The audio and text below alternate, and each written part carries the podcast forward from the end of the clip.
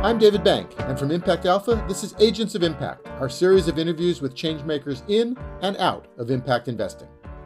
Our belief is that the results are better and the investment you're making the employees pays for itself. When you see employee turnover go down, absenteeism on a daily basis go down, and you see quality go up, productivity go up, scrap go down, you know, there's a connection there.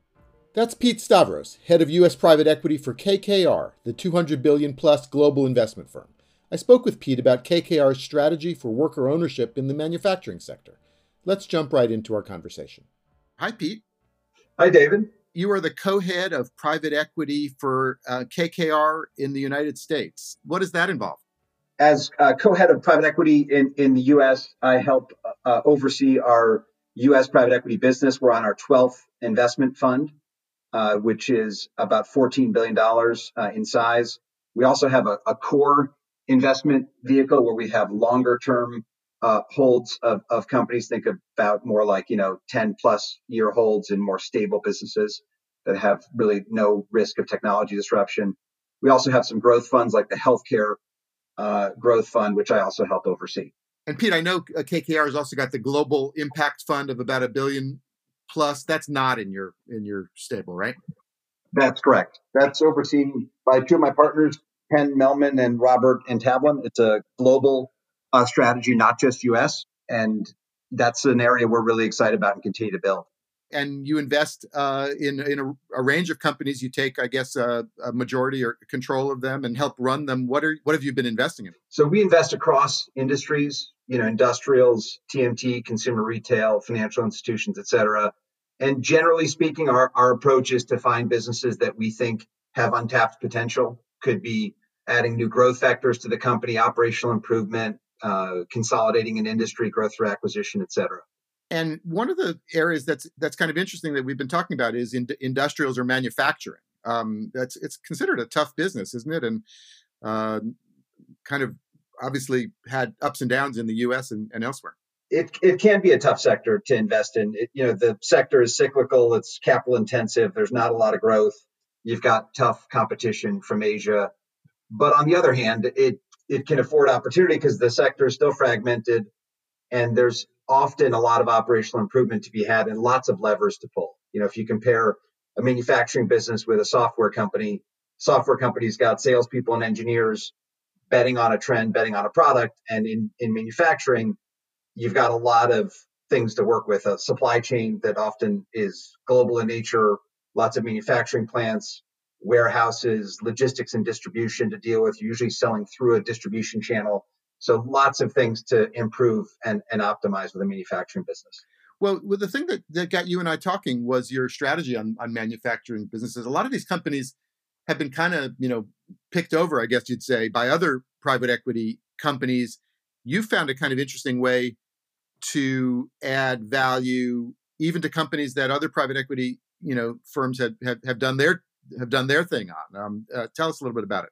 One of the things that we do that's unique is the way we engage with the employees of the manufacturing business. This is an effort we started about 10 years ago uh, in an effort to drive improved performance at the at the companies we invest in, and, and also, frankly, improve the lives of the employees at those companies. So, if you look at a manufacturing business, sometimes as much as 80% of the workforce consists of hourly employees, and oftentimes that level of engagement among the hourly employees is, is low.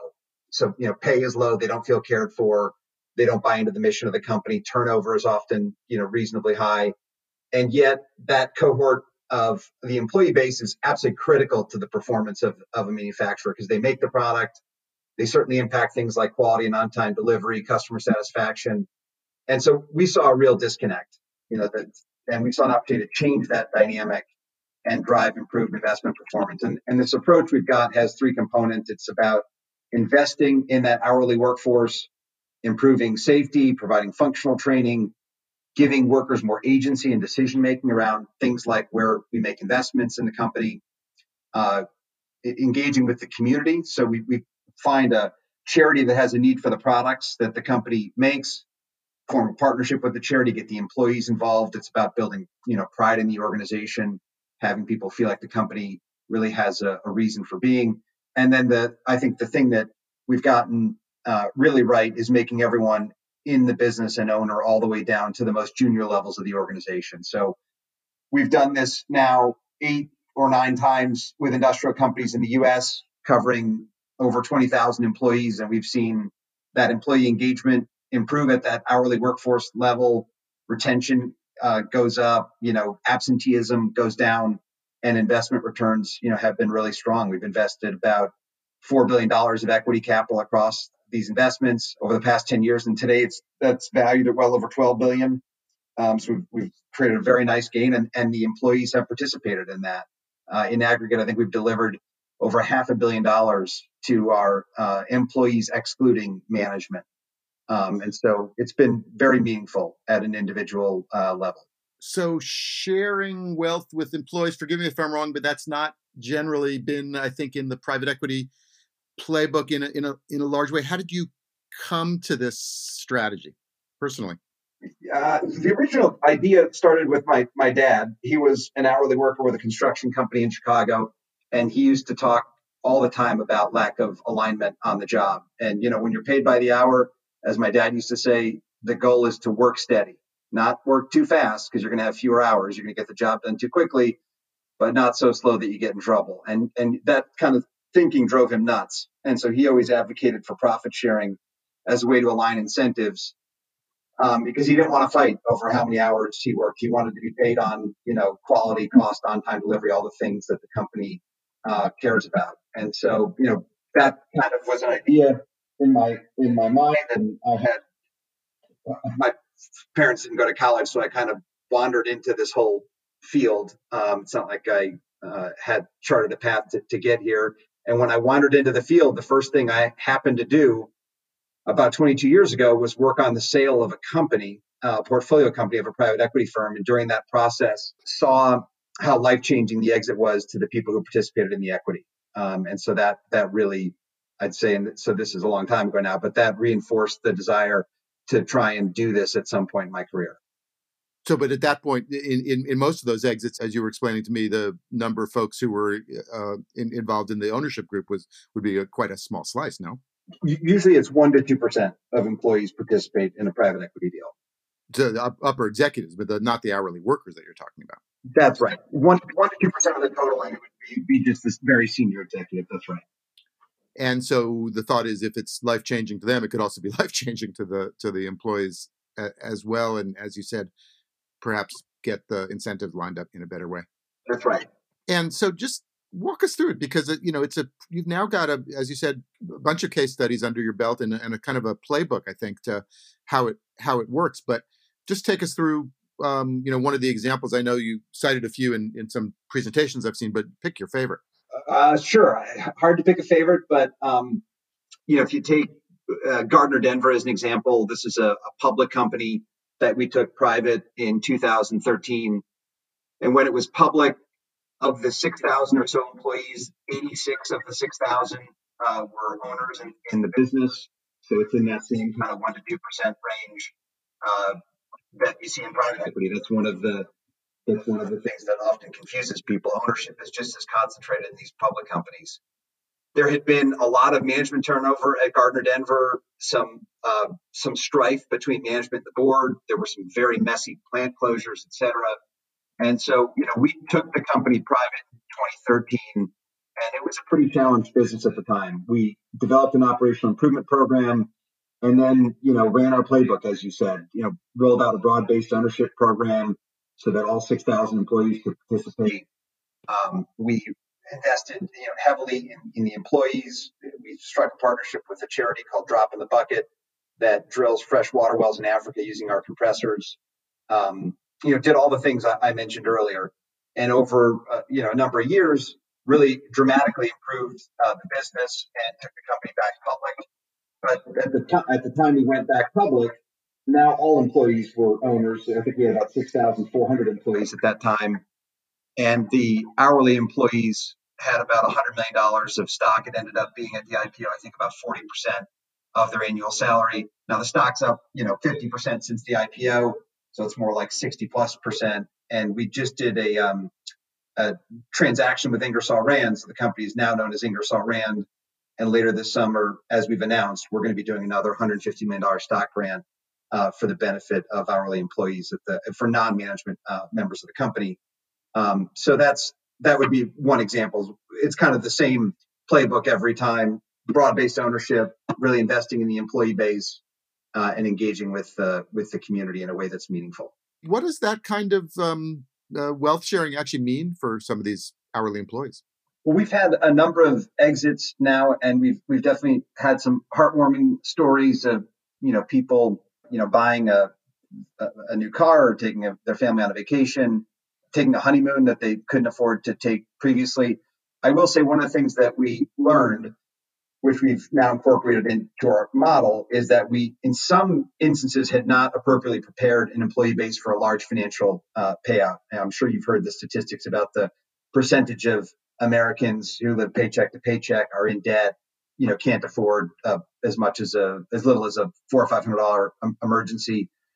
Well, a lot of those people work in the manufacturing world, and so when we produce uh, or or have a large payout in, in uh, an investment, and those employees earn, you know, some number of thousands of dollars, uh, call it twenty, thirty thousand dollars that they didn't see coming and maybe those folks are in debt and then and then yet they go out and, and spend the money um, and, and, there's one example eh, that I'll, I'll, never forget which was we had paid at one of our companies multiple dividends. It'd been a home run of a deal you know dividend after dividend after dividend which was extra income.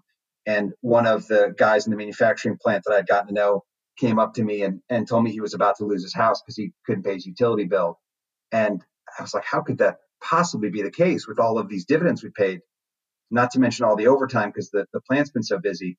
And he said, well, I, I bought a truck, you know, with the first dividend, I, I bought a second truck for my brother and, um, and then we took a vacation and all the while, you know, he had a, a stack of student loan debt. And so as a result of those experiences, we've now incorporated personal financial coaching into the model. So we will um, basically hire. Uh, oftentimes, we're working with an outside group like Operation Hope uh, led by a guy called John Bryant, mm-hmm. who will staff financial counselors and coaches at our manufacturing uh, plants and prepare people so that they understand, you know, how credit works, how debt works, how important it is to get out of debt, how to save, and then you know what to do with their money, you know, when there are these kinds of payouts. By the way, not to mention helping people access earned income tax credits and all that sort of thing. So lots of benefits to personal financial coaching and you know, what people call financial literacy training. Um, and we've now really rolled that out across our industrials portfolio. So just maybe walk through a little bit of the numbers. I mean, how do you do broad-based employee ownership? Are you giving, is it, you know, everybody is like a tech startup and gets options?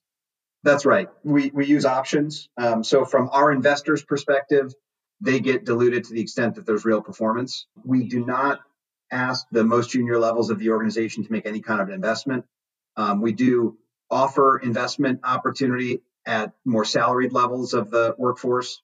Um, and and by the way, that distinction is just out of fear of, of people losing money that maybe they you know shouldn't be investing in. And these are highly levered transactions. So um, that's the reason for the distinction there between salaried and, and hourly employees. But yeah, it's it's options. It's based on how much of a gain our investors receive, and and the whole employee base gets a share of that. And again, you, you said the payout at the end might be 40% of their annual salary, but um, you know, they have to you have to have an exit or a sale at that point. So is there is you know do folks actually you know feel this as kind of wealth creation on their part? Yeah, we do. So when we pay dividends along the way, the hourly employees would participate in that as well. And I, and I should note, you know, we've far exceeded 40% in, in some situations. So it's not oh, that just example I gave happened to be uh, 40%. But, you know, we do a lot to make sure that people are feeling that wealth creation all along the way. Participating in dividends is one way, you know, we open up um, stock accounts for everyone, even though the, the stock is often not publicly traded. But as our valuation mark improves internally, uh, the, the valuation work we do for internal purposes for valuations, that gets fed into the system and people can see the value of their options um, increase over time, as well as the value of their investment to the extent they made an investment.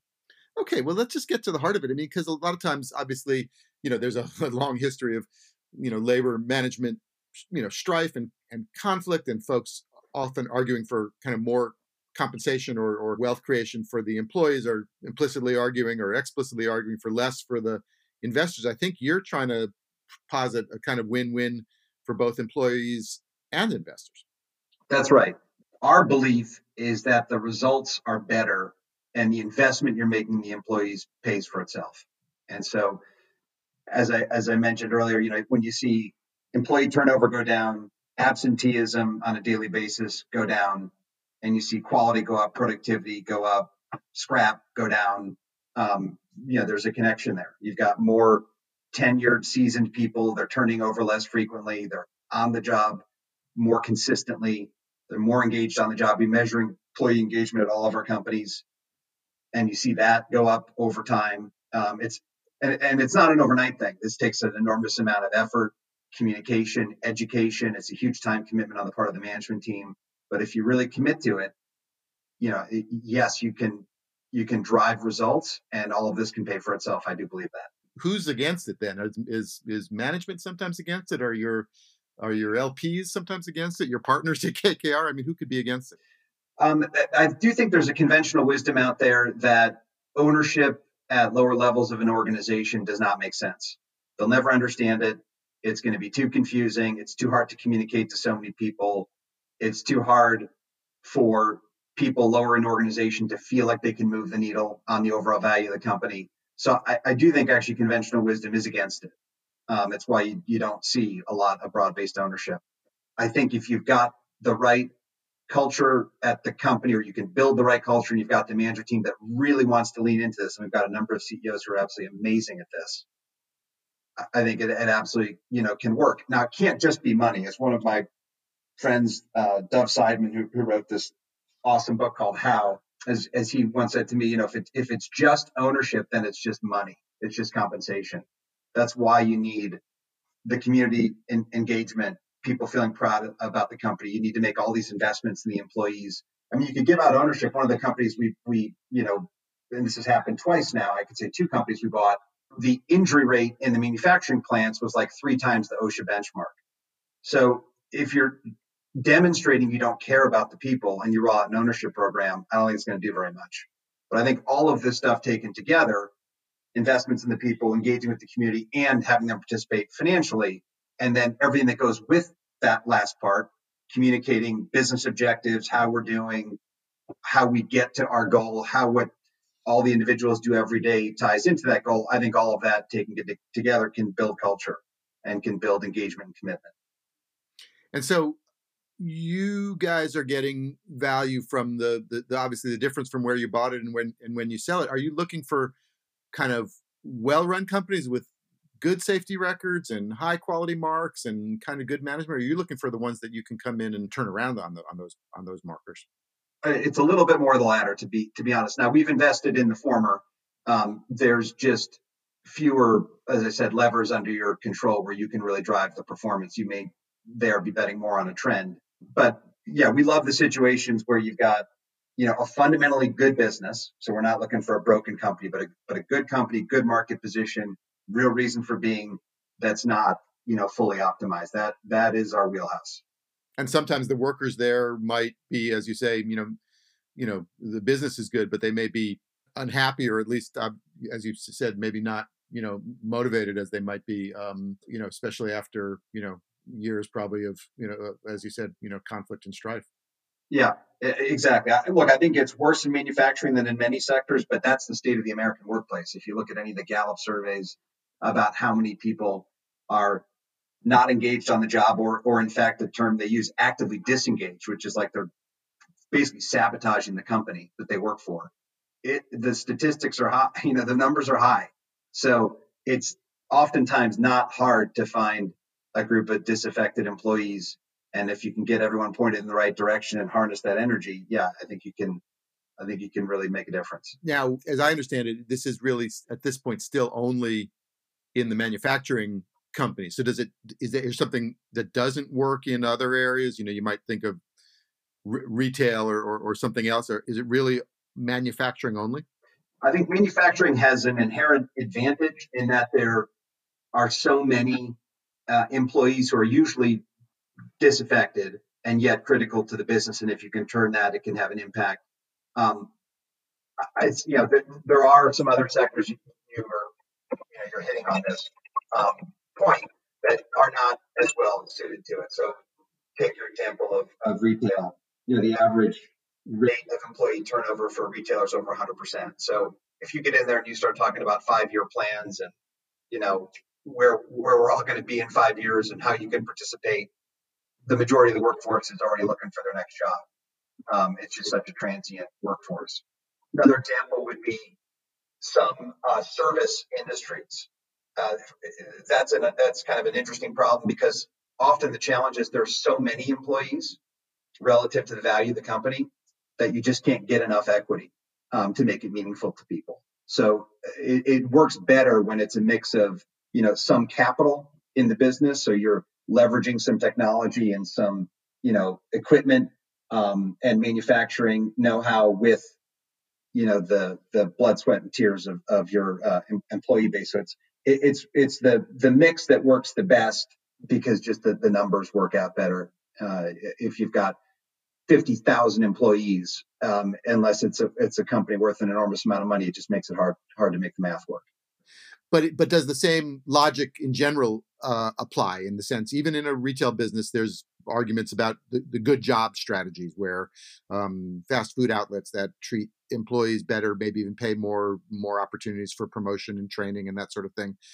um, have more loyal employees but also more loyal customers so you're applying this in other the, the general idea of sort of employee um, uh, uh, upgrading the, the, the employment uh, conditions? Are you applying that in other areas, even if not full broad ownership?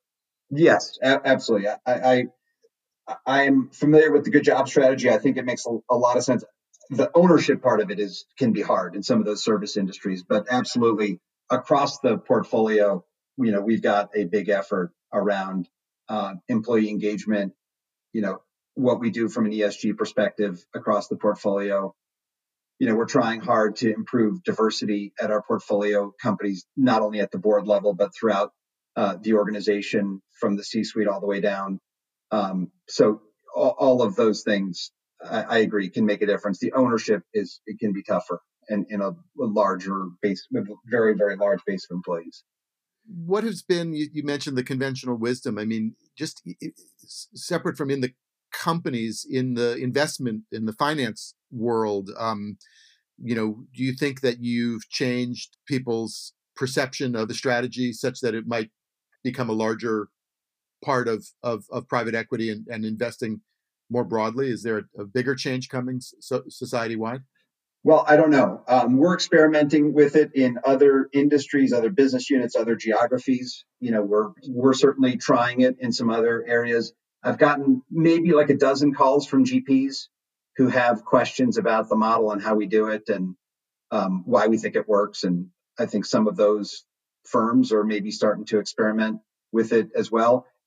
Look, I definitely could see a benefit if this were spread on a larger scale, not only in terms of investment returns, but in terms of what it could mean for you know, the economy. Think about labor productivity uh, and what an engaged employee base could mean on a broader uh, scale. Uh, income inequality is kind of an obvious one. Also, racial equity. Um, you know, when you look at a manufacturing company and you look at the percentage of employees who are diverse, um, the diversity is better at lower levels of the organization, unfortunately, and getting equity into uh, that cohort of employees can, you know, mean a lot to, to people. Um, so so yeah, if it were to spread and it would become more common to have everyone participating in ownership, I think there'd be some society-wide benefits for sure. What is the um, the the conversation, perhaps over Thanksgiving dinner or what what have you, when you uh, tell your uh, your dad and your folks about what you're what you're trying to do now that you're a, a, a private equity guy? well, my par- my parents love uh, hearing about it. My dad, I would say honestly, is surprised that this is not more common. and that it's taken this long. You know, as I said, he when he was working construction many decades ago, um, you know, he's now in eight, his 80s, but he he thought this was right around the corner back then. As you know, there was a, a boom in in ESOP transactions 30 plus years ago when uh, Congress passed the the uh, ERISA Act and, and instituted some tax incentives for people to have broad-based employee ownership. Know that has that really only took hold uh, to a limited extent and was in smaller companies and has uh, stagnated and, and, declined. So um, I'd say his biggest reaction is, God, I'm, I'm, surprised it's just not happening more frequently. So it's a, an idea whose time is, is always about to come. Um, well, thank you, Pete Stavros from KKR. This is uh, we, we, are watching this uh, strategy with with interest, and um, would love to be able to to stay in touch as you uh, as you get more examples and, and, and roll it out more broadly. So thanks for being with us. That would be great. Thanks for having me, David. That's going to do it for this episode of Agents of Impact. You can read more about Pete Stavros and KKR at impactalpha.com. Subscribers to Impact Alpha receive our daily email brief, including deal flow, job postings, and original features, as well as full access to impactalpha.com, Agents of Impact conference calls, and much more go to impactalpha.com slash subscribe. Thanks again to Pete Stavros and to our producer, Isaac Silk. I'm David Bank, editor and CEO of Impact Alpha. See you again soon.